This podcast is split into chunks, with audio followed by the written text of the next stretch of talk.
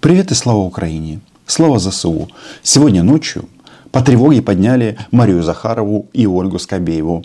Их вызвали на работу. За ними приехал черный воронок. Их задача была максимально быстро прибыть на рабочие места и включить матюгальники. В принципе, эти приборы они всегда носят с собой и очень редко выключают. В данном случае нужно резко осудить украинскую военщину, украинскую хунту. Украинские каратели в день празднования 107-й годовщины со дня образования подразделений войсковой противовоздушной обороны атаковали базу стратегической авиации в Энгельсе. Точнее сказать, опять атаковали. Была очень мощная бавовна.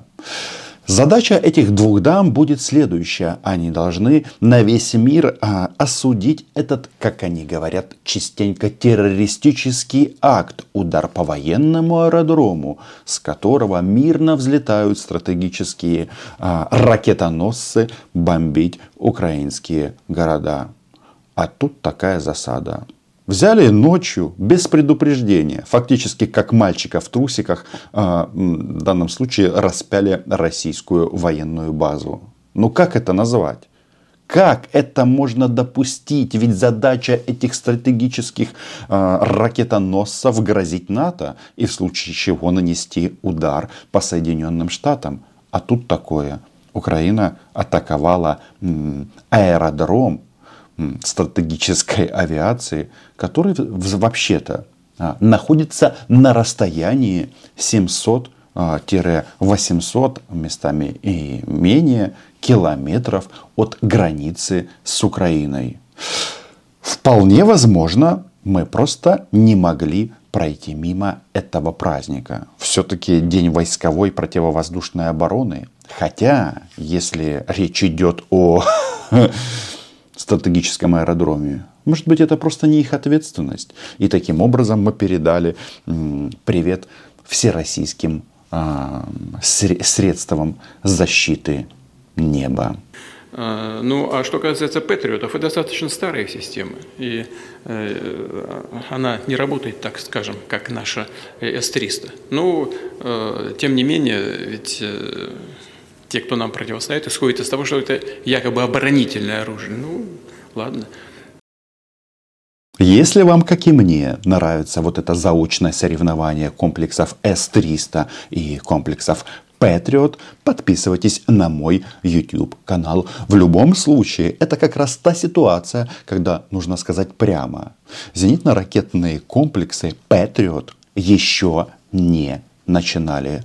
А на российских аэродромах случилась бавовна.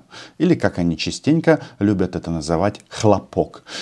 Конечно, я должен отметить, что паники никакой нет. В Саратове, в Энгельсе нет ни паники, ни эвакуации. И действительно, губернатор Саратовской области Роман Бусаргин не соврал. Он написал о том, что действительно в социальных сетях и СМИ распространяется информация о чрезвычайном положении в Энгельсе. Произошло это сегодня ночью. Но никаких чрезвычайных происшествий в жилых кварталах города не было. Никакой угрозы для жителей абсолютно нет. Все истории эвакуации из города наглая ложь. Кто распространяет эти слухи? Ведь действительно в полетном задании украинских средств поражения никогда не было уничтожения или атаки на гражданскую инфраструктуру. Многие в Украине считают, что это несправедливо. И мой тезис, ТЭЦ за ТЭЦ, он лучше бы приводил к пониманию происходящего на российских граждан. Но это украинская армия. Мы не бьем по гражданским объектам, а только по военному аэродрому. Не просто аэродрому, а тому аэродрому, который атакуют украинские города. Да, именно так.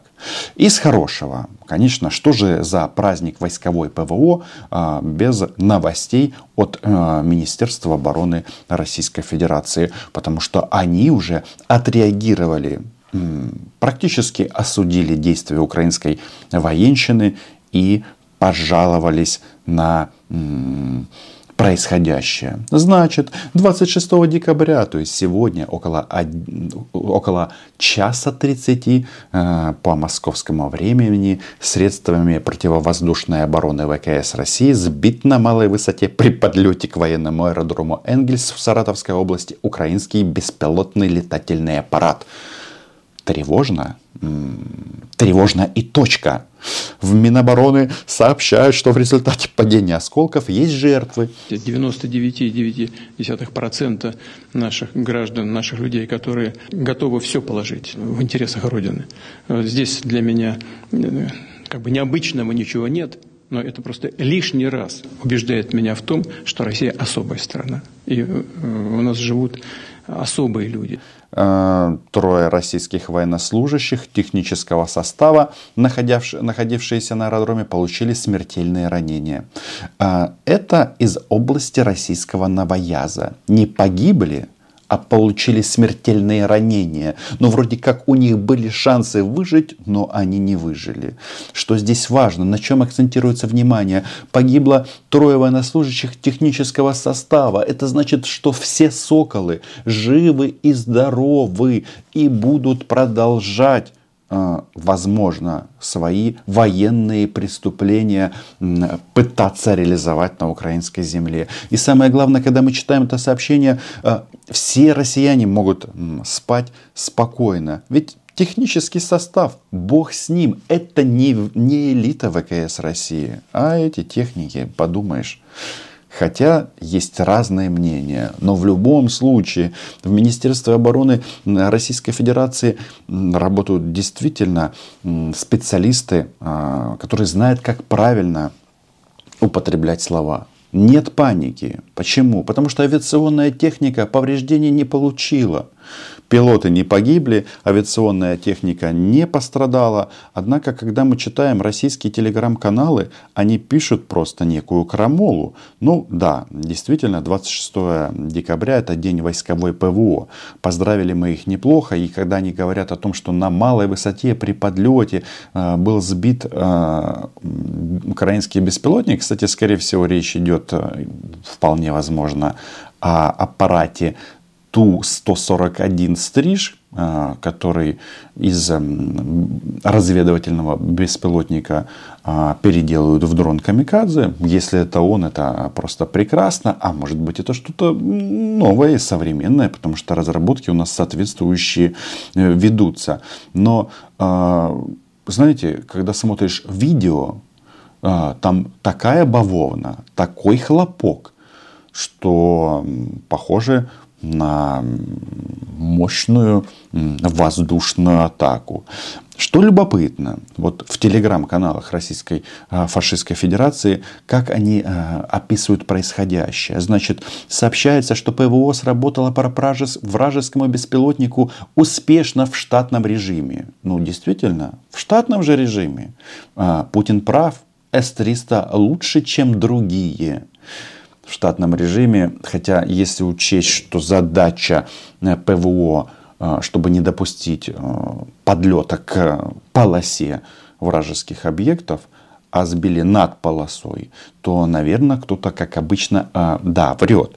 Но дальше мы читаем, что ракета ПВО прошла по касательной, по БПЛА, вследствие чего он изменил траекторию и попал в одну из служебных построек аэропорта, где в тот момент находились военнослужащие дежурной смены, в том числе и боевые летчики. И если учесть, что это пишет одна из воин-крыс, то становится тревожно. Неужели Министерство обороны Российской Федерации все-таки наврали, что не только технический состав пострадал и погиб, получил смертельные ранения, а и соколы?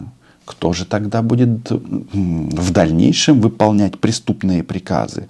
Значит, последняя информация: 3 погибших и 4 раненых.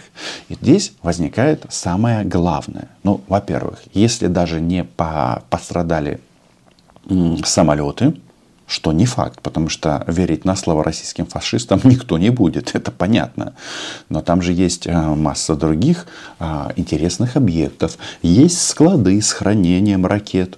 было бы неплохо их отправить. Ну, куда? В воздух отправить их. Чтобы они не напрягались, и им не нужно было преодолевать притяжение Земли непосредственно в базе своего или на месте своего хранения.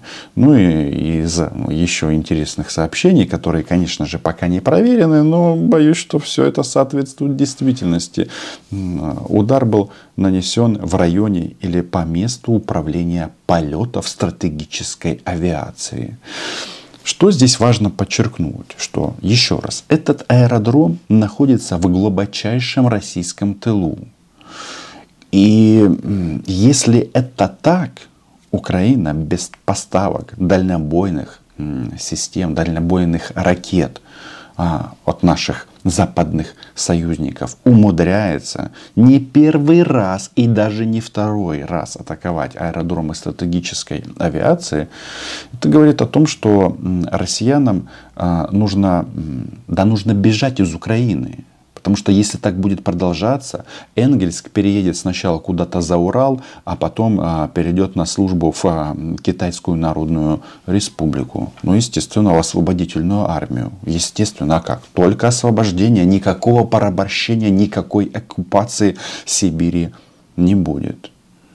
Но если проанализировать арсеналы НАТО, там есть масса ракет, которые способны на малых высотах преодолевать вот это расстояние и наносить удары, в том числе по стратегической инфраструктуре врага. И это плохая новость.